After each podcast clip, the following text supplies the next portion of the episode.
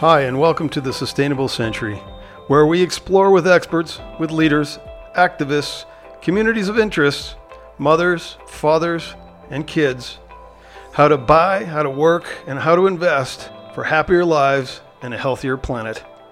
I'm your host, Marc de Sousa Shields.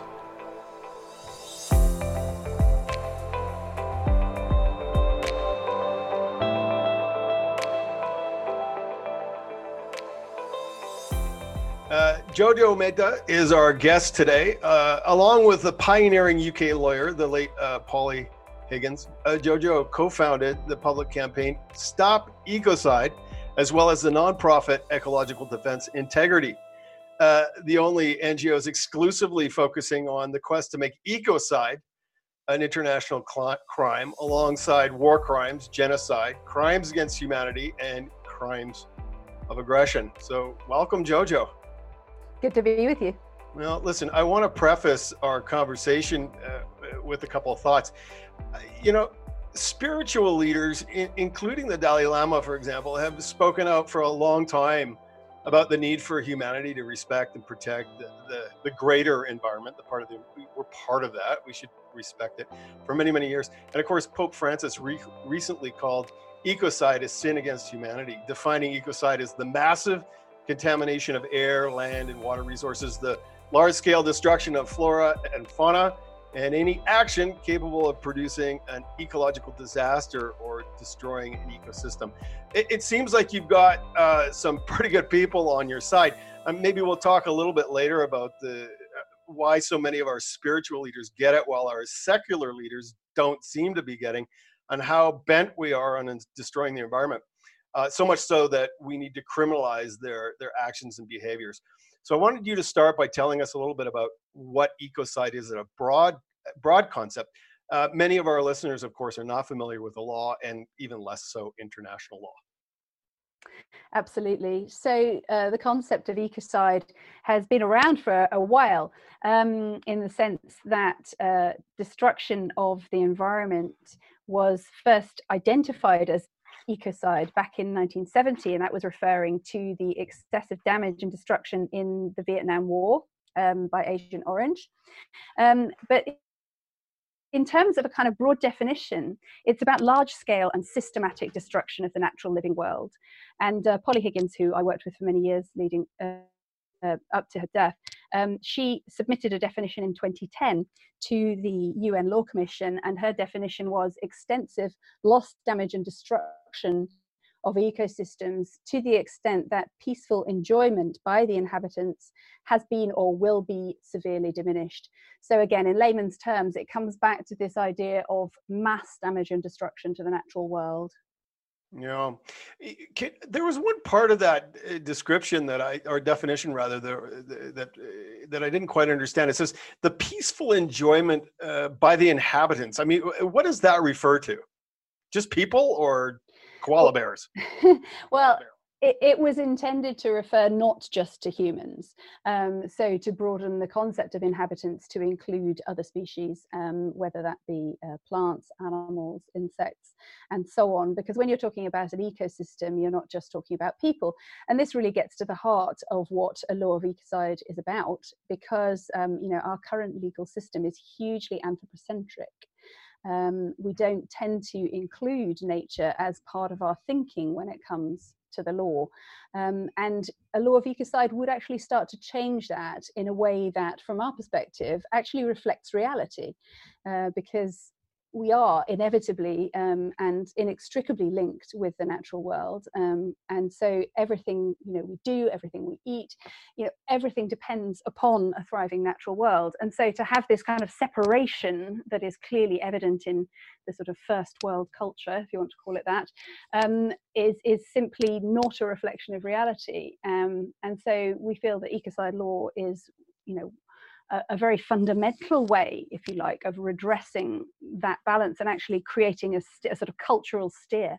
Yeah, yeah. But I mean, obviously, you're pushing against a lot of uh, civil law here. I mean, for centuries, we've defined uh, all sorts of uh, legal regimes around the concept of land ownership, uh, ownership of assets, and and commerce.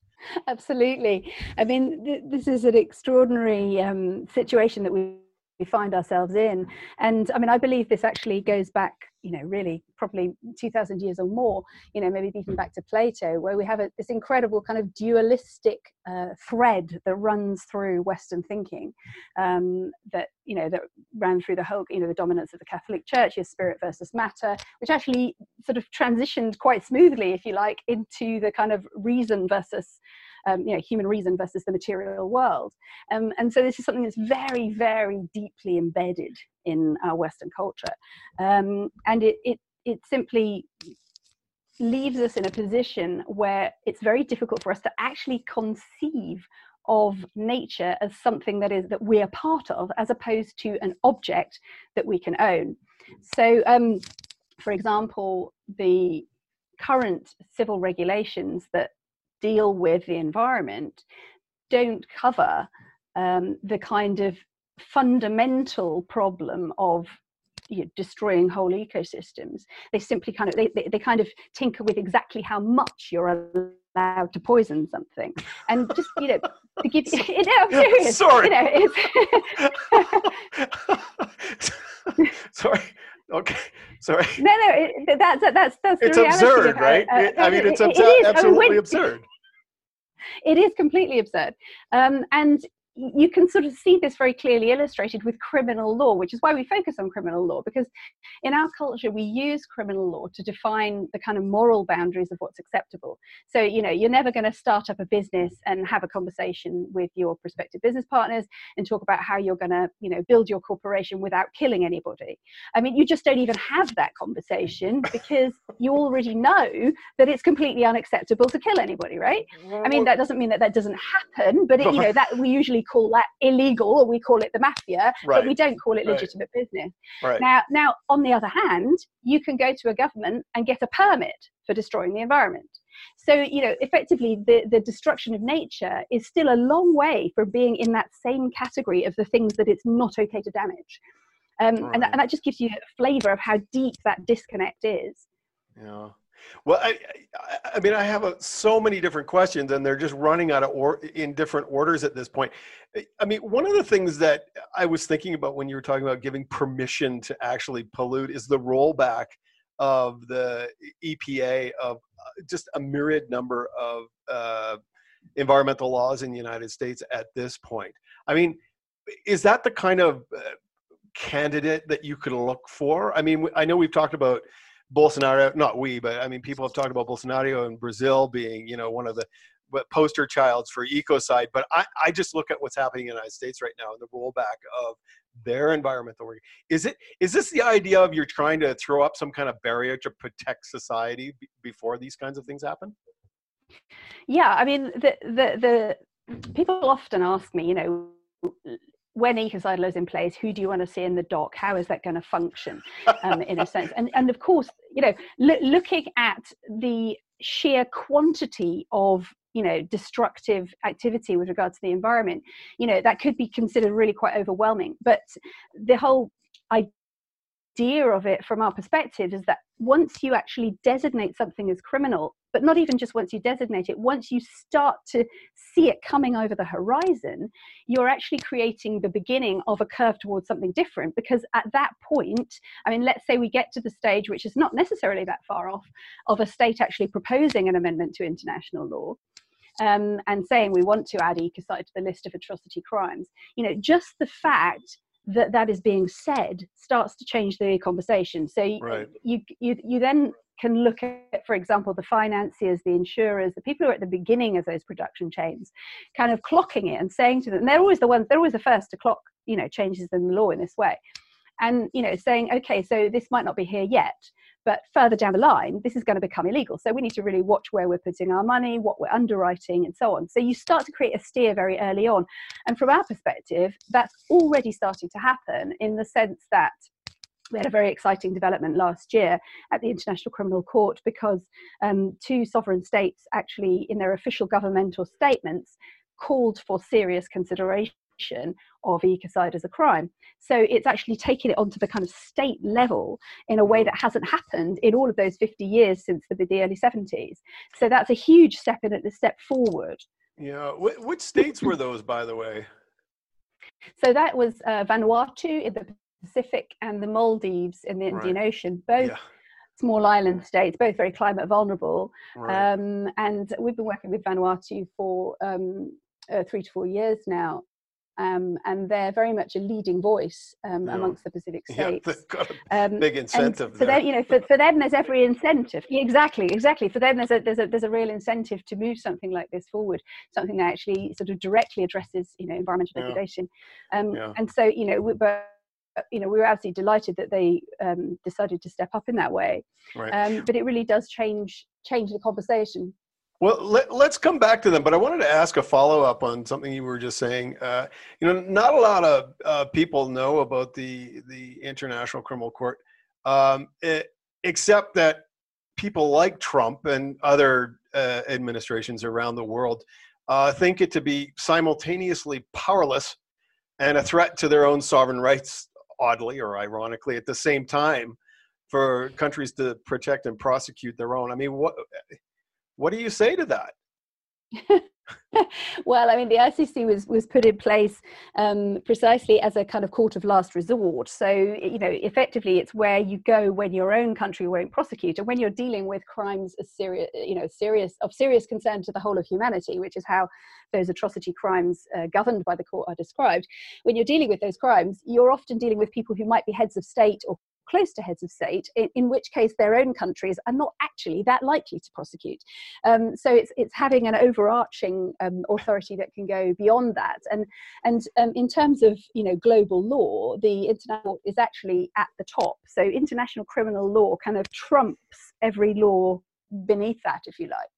Um, so it's quite a phrase, I suppose. Yeah, I was going to say. Trump, it, yeah, it, it, it, trumps Trump.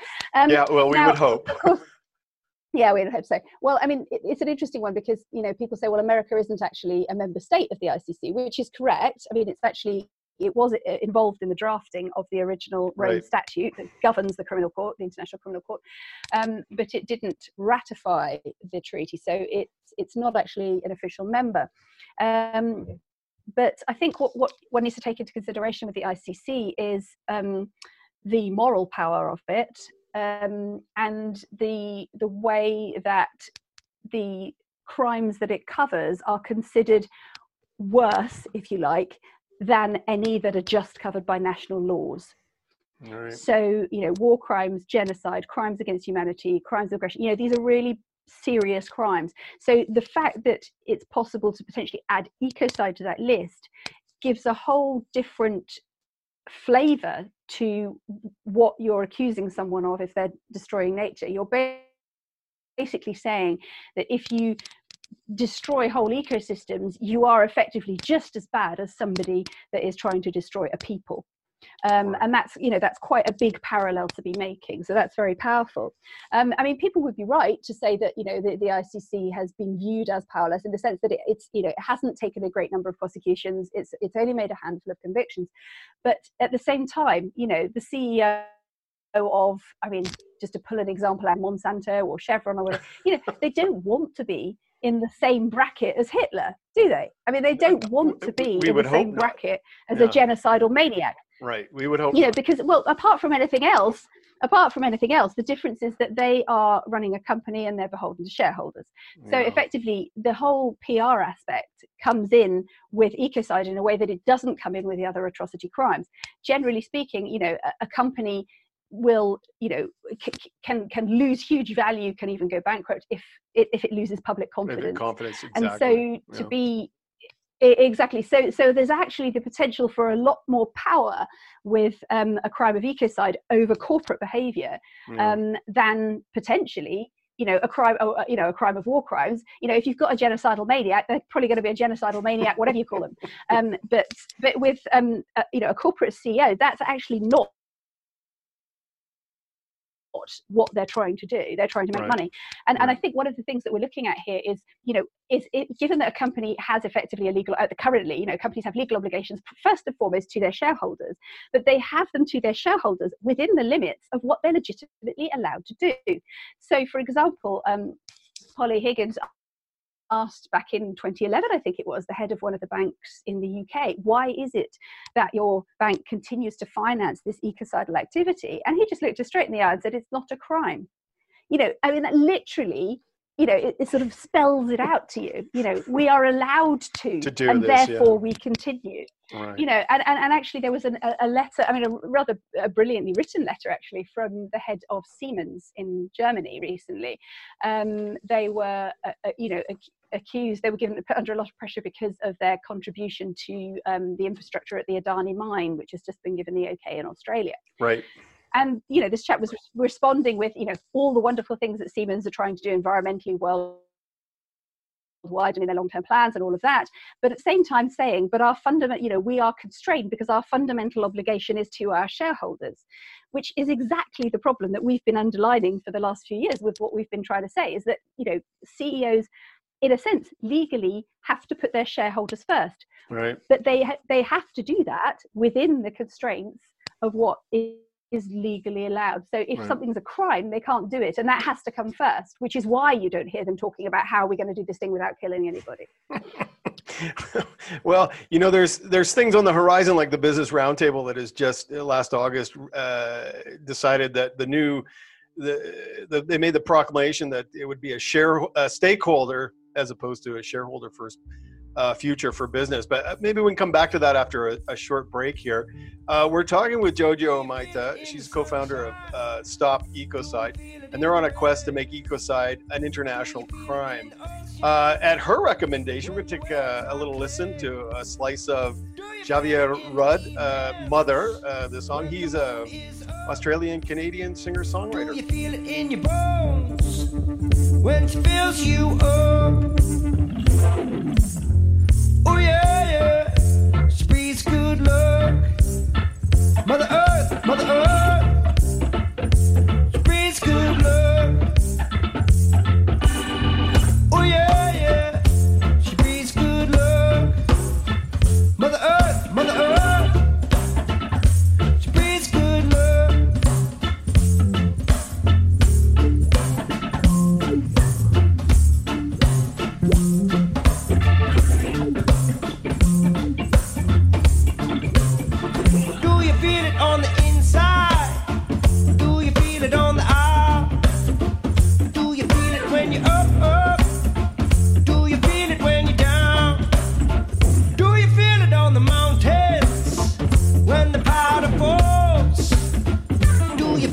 Oh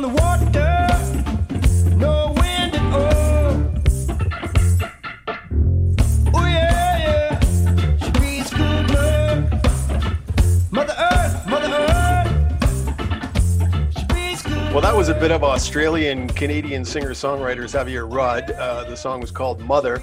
Check out his 2015 recordings, Nanna. It was done in collaboration with United Nations. He's a sustainability tribe champion of cultural understanding and speaking out against racism and intolerance and uh, support for the environment. So we're back with Jojo uh, Mehta, uh, co-founder of Ecocide. Um, uh, thanks for the recommendation of that music's fantastic, by the way. Um, I wanted to ask. It's curious to note there are ten national jurisdictions, all from the former Soviet Union, Belarus, Ukraine, Armenia, etc., etc., uh, with ecocide-like laws. Uh, has anyone been prosecuted in these countries, or do these kind of laws just or just sit on the books and don't mean anything? Uh, they kind of, I have to say, sadly, it's the latter. They kind of sit on the books. Um, when um, a, a large sort of federal situation, if you like, like the Soviet Union, um, comes apart, often there are kind of residual um, aspects to it that stay in the in the legislature um, that are simply not changed or not removed because nobody actually has the time or the energy to go in and do that. Um, and also, I mean, several of those countries don't have the most um, salubrious reputations in terms of things like corruption and other aspects that Right. mean that perhaps their you know ecocide is not considered the most serious of their worries um, which maybe may also be for very good reason in, in, in, in some cases so um, so no they, they've not been sort of actively employed um, and it's interesting because people do ask us sometimes you know what are, are we not you know are you not keen to have you know different jurisdictions put their own ecocide laws in place Right. and of course right. we would certainly encourage that um, but at the same time the reason that we aim for the international criminal court and we aim for the for a crime at the international level is that if you if you get a crime onto the rome statute in other words at an international level then all those countries that ratify it will be adopting it in more or less the same wording which means Right. that you end up with a consistency across jurisdictions which is hugely useful and of course, there are other reasons for going for the international level. I mean, one of the obvious ones is that the biggest polluters um, and you know those who are causing the most damage tend to be multinationals who operate across borders, and so just trying to catch them in one jurisdiction is just not going to cut the mustard, so to speak. You know, Right. you need to be able to operate across, tra- you know, sort of trans-border jurisdictions. So there's that. Um, the other thing, which is, is also a very practical thing, is that um, unlike, for example, um, you know, sort of soft law treaties or other kinds of agreements, because um, with criminal law, you're looking at uh, a situation where every country in the world already has its own criminal law system, its own criminal justice system. You know, when you um, create a law that those that system then has to adopt, you're tapping into the way to enforce it in every single country because every country has its police, every country has its criminal justice system. Right. So you're you're creating a kind of immediate usability um, in a way that other other Yeah. potential other arenas of law might might not do. Yeah. So, Um, and then and then there is I mean I'm sorry I'm going to interrupt you it's just terrible isn't it you're, you're the interview I shouldn't be doing this but but there is one more point I wanted to make on this and it's actually really important from the political perspective because um, and this this has been shown um, specifically in France last year where twice the French government considered uh, legislating for ecocide and twice it was rejected now it's on, on a political level, it's almost not surprising that as individual jurisdictions, countries, you know, states are very wary of taking this on because it's almost like they feel like they might be putting themselves at a, you know, an economic competitive disadvantage, um, or so on. Whereas if you move forward at an international level, by definition, in order to get that through, you've got to have a certain level of consensus. A certain number of countries have to agree to move forward on it. So there's a kind of safe political safety in numbers that comes with that as well. Right, right. Well, I was reading that they that a mock trial had been done in the UK uh, Supreme Court uh, that demonstrated, apparently, that the ecocide law works. I mean, uh, uh, uh, what's the story there? Um, this is this is quite remarkable, actually. Um, uh, Polly Higgins originally submitted her definition into the UN uh, back in 2010, um, and it was sort of picked up by the press. And she was she was given, um, you know, she was she started to sort of give talks about it and so on, and and you know got began to you know sort of build an international profile. Um, and she was giving a talk at a university in London, and one of the attendees was. Um, one of the judges of the Supreme Court, I believe, um, and at that time, the UK Supreme Court had just had a new building built, and they had you know live streaming capability, and they were wanting to you know try it all out. And he was like, "Well, this is perfect." And he you know, and he said, "So look, you know, we would you like to actually try this out in a real situation? You know, we can, you know, we we, we can, you know." And, and he basically got authorization to use the Supreme Court to do this mock trial, which was kind of unprecedented in a way. Um, and what was what was remarkable about it was that you know it, it was a you know, in the sense it was a mock trial, but everybody in that courtroom, with the exception of the defendants who were actors, everyone else was in their customary roles. So the guy who prosecuted it was Mike Mansfield QC, who is still, you know, one of the top human rights lawyers in the UK, um, and was was absolutely. Um, you know engaged in a, you know the, exactly the capacity he would have been had it been an actual trial. So you know and the same went for the judges the clerks and so on. So you know it was it was a real kind of act as if situation. And what it proved is that the the ecocide act that um, polly had drafted i mean she'd done it within common law which is uh, the, the structure that the uk um, and and also i think america uses um, and but it was shown to work. Um, these two defendants were, you know, one one I think one was acquitted, the other was convicted. Um, but but it but it basically, you know, because of, um, because you know, just as in a normal in a proper trial, on right. particular evidence, it was all you know on the basis of the particular evidence that was presented at the time. But what it showed is that as a criminal law, ecocide works, um, and so that was you know, so it's kind of had its you know, it, it's had a trial run. Um, right. Yeah, so that, that, that was kind of exciting. Well, how would it? I mean, that, okay, so it works in a mock trial or in practice, so to speak. But uh, maybe in if you could lay it out really kind of in in the shortest terms possible, how would it work? How if the ICC actually went to prosecute a person or a company or a government uh, for ecocide? How would that actually work? And and let's go right through the end and assume they get uh, convicted. Okay, so um, if, if I mean if they did get convicted, um, they the it's the, the um, International Criminal Court is based in The Hague in Holland, in, in the Netherlands, um, but it can operate in any country. Um, so and, and it's also you have to bear in mind that it's court of last resort. So actually, for an ecocide case to get to the International Criminal Court, you would already have to have attempted to prosecute it probably at a state level um, and, and rather than at an international level. And only if it was not possible to do that would it go to the international level. Um, but let's say that somebody was convicted and they were given, I don't know, 10 years in jail, for example, that could be in their country of origin or it could be in you know the, uh, uh, it, it, could actually be in any member country in theory um, so it, it, it there's it, it, would depend a little bit on the precise case. I mean, one of the things that's, that's interesting about, um, again, ecocide in comparison to the other international crimes is that, you know, uh, because it's it's not you know it's less likely to be a head of state for example being prosecuted it's more likely to be say a ceo of a company um, or possibly a minister, or, uh, you know, who's issued a permit. It could be something like that. Um, the likelihood is that prosecutions would often take take place in the member states, um, and then um, and so the you know the criminal justice systems of those individual states would be the ones to uh, you know initially deal with that because any ratifying state will have already incorporated the the law into its own uh, penal code um, you know in our ideal world we're going to be looking at a minimum number of prosecutions because once the uh, proposal for an amendment of ecocide is on the table, we're going to see, you know, a big shift in direction because of people seeing it coming. So what we don't, you know, if if ecocide law were to come in tomorrow, you you probably end up with complete chaos because you'd have to, you know, every everybody's business practices are already ecocidal. Yeah. Um, but if they can see it coming, you give you you give effectively you give the corporate world a chance to you know shift its focus and we know that it's capable of doing that we actually know that businesses yeah. are capable of, of you know uh, move changing direction actually much faster than government policy in a lot of cases yeah. um, but if you just look back to the second world war and look at what happened you know with you know when know, car factories were suddenly repurposed within a really right. short time to you know yeah, create a military yeah. you know the, the, the, this could all be done. And you know the big the big um, polluting companies they know that something like this is coming sooner or later. There's no way that it can't.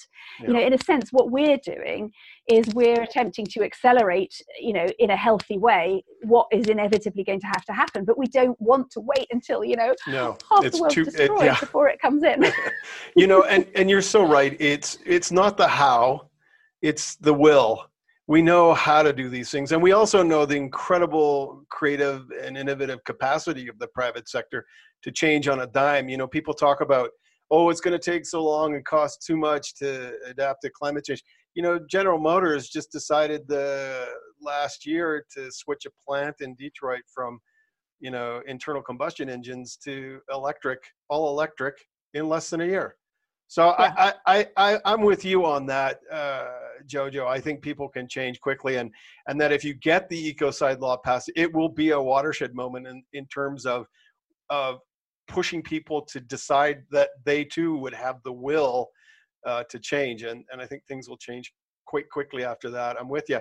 So how can people help you out in your crusade and your mission? well, we, we like to describe ourselves as if you like, I mean, almost like the good twin of the corporate lobbyists. So, you know, as, as we all know, um, you know, corporations, you know, sort of lobby tirelessly, you know, put loads of fund and time and energy into getting the laws in place that are favorable to their industry.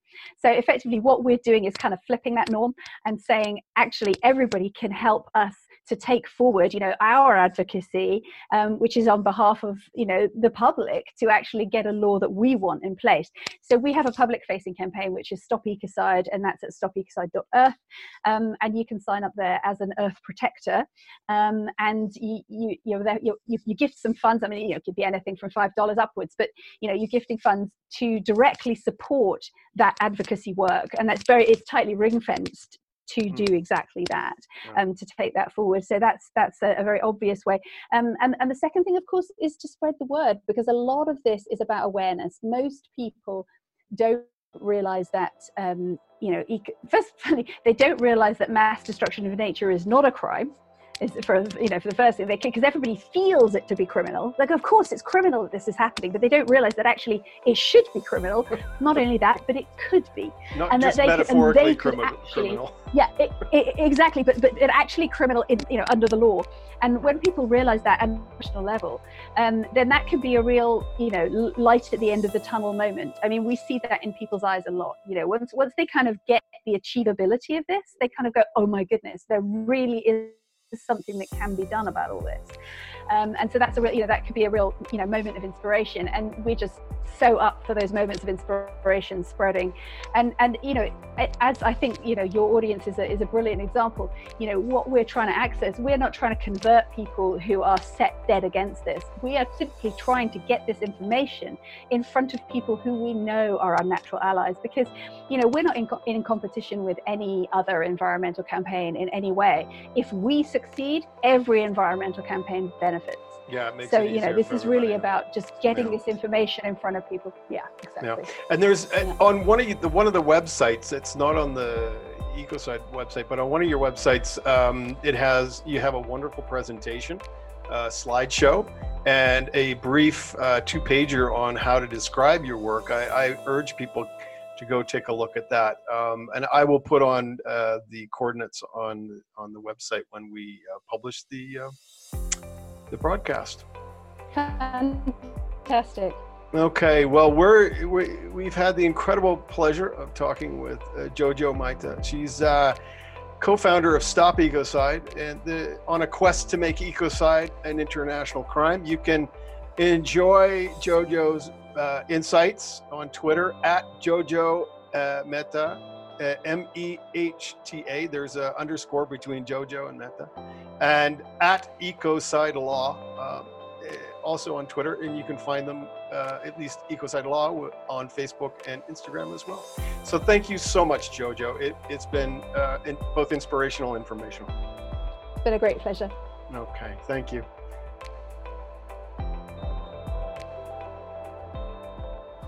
I'm Marc de Sousa Shields, host of The Sustainable Century. Thanks for listening. I hope you liked it. If you did, I encourage you to check out the Sustainable Century blog at thesustainablecentury.net. Remember to click like in all the right places. Better yet, pass the blog or pass the pod along.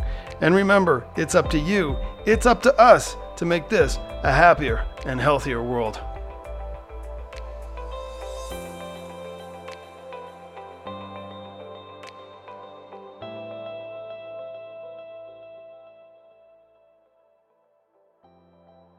Hey, thanks for listening. Hope you enjoyed. Jojo and I did. We did so much we thought we'd add a bonus after the recording track. Take care. Be safe. Oh, I wanted to tell you um, too is that you know I I, I did a podcast with um, Gail Bradbrook uh, last February. Oh, before. did you? Oh, yes, brilliant. It was brilliant, and she. You, just, know, she's an old. You know, she's an old friend of mine. We come from the same town. Oh, I didn't know that. I saw her. Yeah, yeah. I saw she was on your board or advisors or whatever it is. Um, yeah, yeah. And it's funny because I had gotten a tattoo of the Extinction Rebellion about a year earlier. no. yes. Serious? And get this. Oh okay, j- just wait, just wait, just wait. So we did that, and I had this wonderful conversation with her, and she just like was, I, I you know. Oh, she's got, fabulous. Yeah, I almost got into a rowboat and went over because I really just she was wonderful, and um, it, and then when I was looking at your stuff, I saw your Earth Protector thing, right? Yeah. Um, and where was I? I was in Vietnam last. Um, I'm going to say last July or something for the Yeah. UN. And uh, I got another tattoo I've been wanting to get for a long, long time. And it's, uh, I, I don't know if you know the Shambhala tradition of Buddhism, but anyways, Uh, I, I know of it, but I don't. yeah, that's my thing. Right. And and they have this uh, thing called Earth Warrior, an Earth Protector, and so I got that uh, tattooed uh, in Tibetan on my arm and underneath it, just for my, Amazing. for the people who don't speak. Wait a minute, for the people who don't speak Tibetan, I put Earth Protector in English underneath.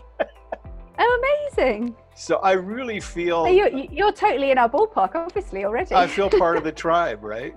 yeah, totally, totally, totally. well, it's so, so- funny because I got, I actually got, Gail and I got arrested together back in 2017, um, which is that you know, yeah, yeah. I mean, we were, you know, we were blockading a local incinerator site, and um, you know, we, we- we took a sofa there, blocked the gates, and had a sofa party, and the. Uh, the, the police came and arrested us, and it was kind of hilarious because I mean, where I come from, which is it's essentially rural Gloucestershire, it's the Cotswolds, right? Right. Is, our, our sleepy little town is now kind of starting to be world famous, but um, but yeah, and um, they took us into the police station, and Gail afterwards told me she was absolutely just collapsing in hysterics because when the police said to us, "Did we have any dietary requirements?" I said to them, "I said, well, if you've got some local organic cheese, that would really sort me out." And she was like, after she's like, Jojo, I cannot believe you asked the police station for organic cheese. Anyway, it was hilarious. That's a good one. Um, That's a good one. I might put that as a as a, e- epilogue to the the, the recording.